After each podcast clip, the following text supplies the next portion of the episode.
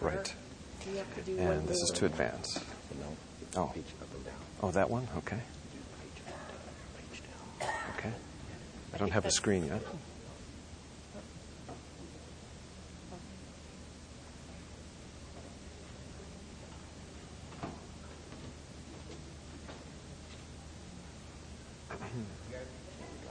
Okay. Page up and down? Okay. goes to the next one. Okay. Great. Thank you. All right. Well, good morning. And uh, let's see, a particular thank you to George, where I'm not sure where he went now, but uh, always very nuanced. There you are. Always very nuanced and helpful. Appreciate it. Uh, some of you are holding your ears. Can you not hear me? Is there a way to turn it up a little bit, or closer to the mic? Okay, I'm pretty close now. Well, that's starting to pick up. Okay. Uh, technology is great when it works. Um, Dr. Mark Boda, one of my colleagues, uh, was showing me his new MacBook Pro a few weeks ago when he was a little bit too vigorous. He knocked a tall cup of coffee next to the keyboard. It spilled across and it was gone. Technology is great when it works, um, but I am going to move this. Okay. Also, I had very carefully prepared a presentation for this particular group on this memory stick, and apparently it didn't register properly. So I'm going to have to use a uh, set of slides that is a little bit older, but I think will serve our purpose. Again, technology is great uh, when it works, it's not always terribly cooperative. Uh, one of the technologies that we face before us now in various forms is uh, that set that makes it possible to, in some ways, change human nature. And so I'm going to uh, raise some issues and major concepts in that regard this morning. But we have just enough time that I'll think of this as an invitation. That uh, hopefully it'll trigger some questions or ideas. I'm really not moving, but the sound's going in and out. Does, is there anybody here who can correct that? Okay. Well, I'll just, I'm, I'm sorry if it's going in and out, and uh, I can't change that. Okay. Nature is constantly changing, uh, constantly moving around us. If you recognize this particular uh, mountain, it's Mount St. Helens, which in a matter of minutes uh, came to look like this. It changed the course of a river, it established a new lake, which is still there to this day. Uh, it leveled timber for tens of squares of miles. If you look down in the bottom uh, corner, there are actually a couple of people standing there to give you some scale. See, I'm not tethered in. They're all the way down there, if that gives you a sense. Uh, massive and amazing level of change. Here's a scene from, from quite some miles away, and then just a few years later, uh, you can already start to see the trees uh, coming back quite substantially. Nature is constantly changing. And in fact, it's our nature to change nature. Uh, if uh, not, most of us don't live on a tropical island where we can have enough food to eat and shelter. Uh, everything is about what we need to survive. Rather, as soon as we start to sharpen a stick to catch a fish, or we start to roast it over the fire, or we pile up some palm fronds as a roof, we're starting to change nature, or change our environment, our setting. That's natural to human beings, it's necessary to us. Now, I don't say that to be anthropocentric, uh, to say as if uh, nature exists just for us. What I want to advocate is that we be theocentric, that really the material universe as we know it is God's gift and creation and its ultimate source and purpose. Uh, we want to be theocentric in our attitude and provision, our understanding that God is at the center of all that is. In fact, this is the motto in Greek at the secular university where I teach with about 25,000 students, run by the province of Ontario. I think most of the faculty and students don't realize what's there at the center of the crest. The founders had written uh, from Colossians chapter 1 that it is in all things Christ who holds it together, that all things hold together in Christ. Uh, that at the founding of that divinity college and then university, was an expectation that all fields of knowledge that are indeed true, all truth is God's truth, uh, fit together ultimately in being God centered and being Christ centered in what indeed God is doing. So the world is not God, but this is God's world. Uh, in fact, this uh, classic text was pointed out to me by Cal DeWitt at a uh, ASA convention, oh, maybe about maybe even 20 years ago, where he emphasized. Do you notice in John 3:16, it doesn't say for God so loved people that he gave his only Son. It says that for God so loved hakosmos, the world, the whole creation, that he gave his only begotten Son. That it's right in the center of our tradition that God has given us this world and cares about this world. It's still God's world, and that God has a plan for all of it. That we play a crucial role, but it's not just about us. Now, part of that role that God created for us is that we're to be created in His image. Now, this has a long history of how it's been understood. Uh, I'm going to suggest three ways that we might particularly consider. That the imago Dei, the image of God, consists of capacity, uh, that we have unique abilities uh, that make it possible for us to know God and to carry out a particular mandate that other fellow creatures are not able to do. So we have a unique capacity. We have a unique capacity that is an emergent phenomenon.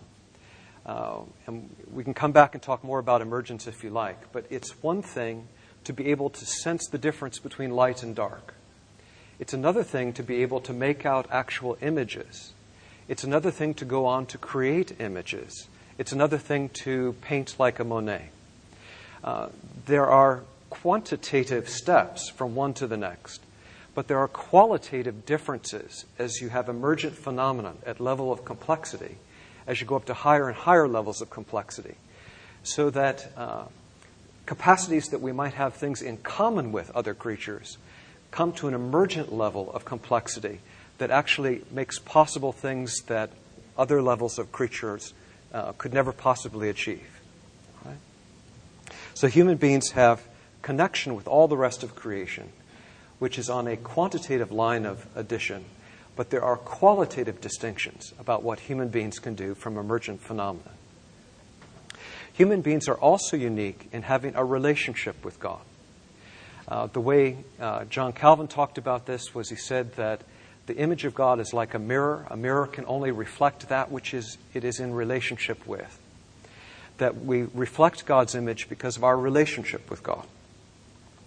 And that God has given us a particular mandate, a particular calling to represent Him in this wider creation and to serve and follow and glorify and enjoy and to know Him. Now, keeping this in mind, Genesis speaks of God placing human beings in a garden, not a wilderness. A garden requires choices. If you're going to garden, you have to decide if you're going to encourage the roses or the aphids. You're not going to be able to encourage both. It's the nature of a garden that we make these choices. It's still God's garden. But we do have a mandate to till and to keep the garden. Now, sometimes people take this as to uh, rend or put to our own use. Actually, to till uh, has much more the sense of to serve, uh, as well as to keep. For example, in the Aaronic blessing, may the good Lord bless and keep you. It's to till and keep you. It's an idea of service, of stewardship, of care. So, what is does not tell us what should be. We are to care for and develop ourselves and the rest of creation. This is part of our mandate and call to tend the garden that's been entrusted to us. Now, think of the central key example of Jesus Christ. Uh, we read in Mark chapter 6, verse 3, what did Jesus spend most of his earthly life doing? Well, until he was the age of 30, he was the town builder. He was transforming the natural world for the service of God and people. Right? Uh, and he teaches directly, for example, in Matthew. Uh, in Matthew chapter 24, he says that he will return. In Matthew chapter 25, he answers three key questions. The disciples wanted to know if you're going to return, how soon will that be? And Jesus' response with the story of the ten maidens uh, and their lamps that go out, you all remember uh, was that it might be quite a long time. You must be prepared to endure. And then that raised the question well, what should we be doing in the meantime? And Jesus then tells the story of the talents, uh, the uh, money which is entrusted to certain servants, and when he comes back, he expects that they have multiplied it. And that raises a natural question well, what would count as multiplication? And that's when Jesus tells uh, the story of the last day of judgment, where the way you could recognize who were his people were the ones who fed the hungry, who gave water to the thirsty, uh, the people who clothed those who had no clothes, the ones who healed the sick, who visited those in prison. That uh, we have uh, resources entrusted to us that we are to augment, to build, and to extend out of love for God and neighbor. Now, do you notice in Matthew 25 that praise was for those who were prepared for the long haul, who multiplied and trusted resources, and who cared for their neighbors? And indeed, that's part of our calling as well to sustain, restore, and improve this world that God has entrusted to us. Now, that raises a question, though. Does that include just the material world that's been given to us, or also our own physical form? Well, let me ask you this What was the sign mandated to Abraham to show that he and his descendants were people of God? Would you recognize this izmel? This is a, a ceremonial, ceremonial knife used for circumcision. This is my covenant with you and your descendants after you, that every male among you shall be circumcised. What is circumcision? It's the intentional, ceremonial cutting off of a normal part of the male human physical body. That right at the heart of how the Jewish tradition and the Old Testament understood uh, that one would show one's allegiance to God and connection with God, that you were part of the people of God, was to actually physically modify the body that had been entrusted. Or I'll give you an example with teeth. My mother told me, and I remembered it uh, for a long time, that if you ignore your teeth, they'll go away. And so uh, I was taught that first I needed to, uh, we talk about sustain, restore, and improve, sustain my teeth by brushing them, have that responsibility. When they would develop a dental carie, a, a cavity, I would seek to restore that tooth by filling in the cavity. And then, amazingly, I have uh, twin daughters who are now 19 and have never had a cavity in their life. Wow. The fluoride in the water and then fluoride treatments actually rendered their teeth almost impervious to cavities, so that their teeth are stronger than normal teeth enamel, and hence have never had to endure going through having cavities. I would suggest that's an example, very concretely, of sustain, restore, and improve. Or here's a, uh, an example the speckled monster, a historical tale of battling smallpox. Uh, there are only two places left where smallpox still exists. Uh, one is in Atlanta, and the other is in Moscow. Uh, it's at the Centers for Disease Control in deep frozen storage. Smallpox, as best we can tell, has been wiped out from wild smallpox, from the general environment. I would suggest that that's actually an improvement. That it's a, a good thing that smallpox no longer exists in the wild. Uh, if you're in this room and you're over 40, you probably have a scar on your shoulder from being immunized against smallpox. If you're under 40, there's a good chance that you don't have that scar. Uh, we don't immunize against it anymore for most people because it's no longer part of our environment. I would argue that's an, an example of an improvement. Okay? That we can change our environment for the better, as well as for the worse. Now, some people suggest that when we consider uh, using technology, making technology work uh, as part of our mandate and calling, that we should make the key distinction between cure and enhance. And we can come back to this if you'd like. I'd like to suggest that in practice, this is actually a very difficult distinction to make and not actually that helpful a distinction. Some people say, well, the distinctions between serving a person and shaping an artifact, that you shouldn't be involved in human beings because you make them objects. Uh, I'd suggest that actually it can be a point of service, not making an object. And we can come back again to that if you like. Some people say that genetically we can do somatic, where you treat just the patient in, who's presented to you but you should not change the germ line. You should not change that which will be inherited. I'd like to suggest that, for example, if we could not only treat that person standing in front of us who has Huntington's disease, but also keep their children from inheriting it, that actually is a positive and good thing and would be, other things considered, appropriate to do. That germline is not the crucial distinction. Instead, I would like to appeal to some principles, interestingly, that very closely parallel ones that we heard this morning. Um, John Rawls suggested that our society can work around three primary ones that we have an obligation that we all recognize to non maleficence, at least don't make the patient worse, primum non nocere, and beneficence, you should try to help, try to make things better. Autonomy, this is not the idea that you make all decisions by yourself. It's rather that we show respect for you, that when something affects you, it, it's appropriate for you to have a say. That we want to respect your community and your decisions as much as we can. And then fairness, that you treat equals equally.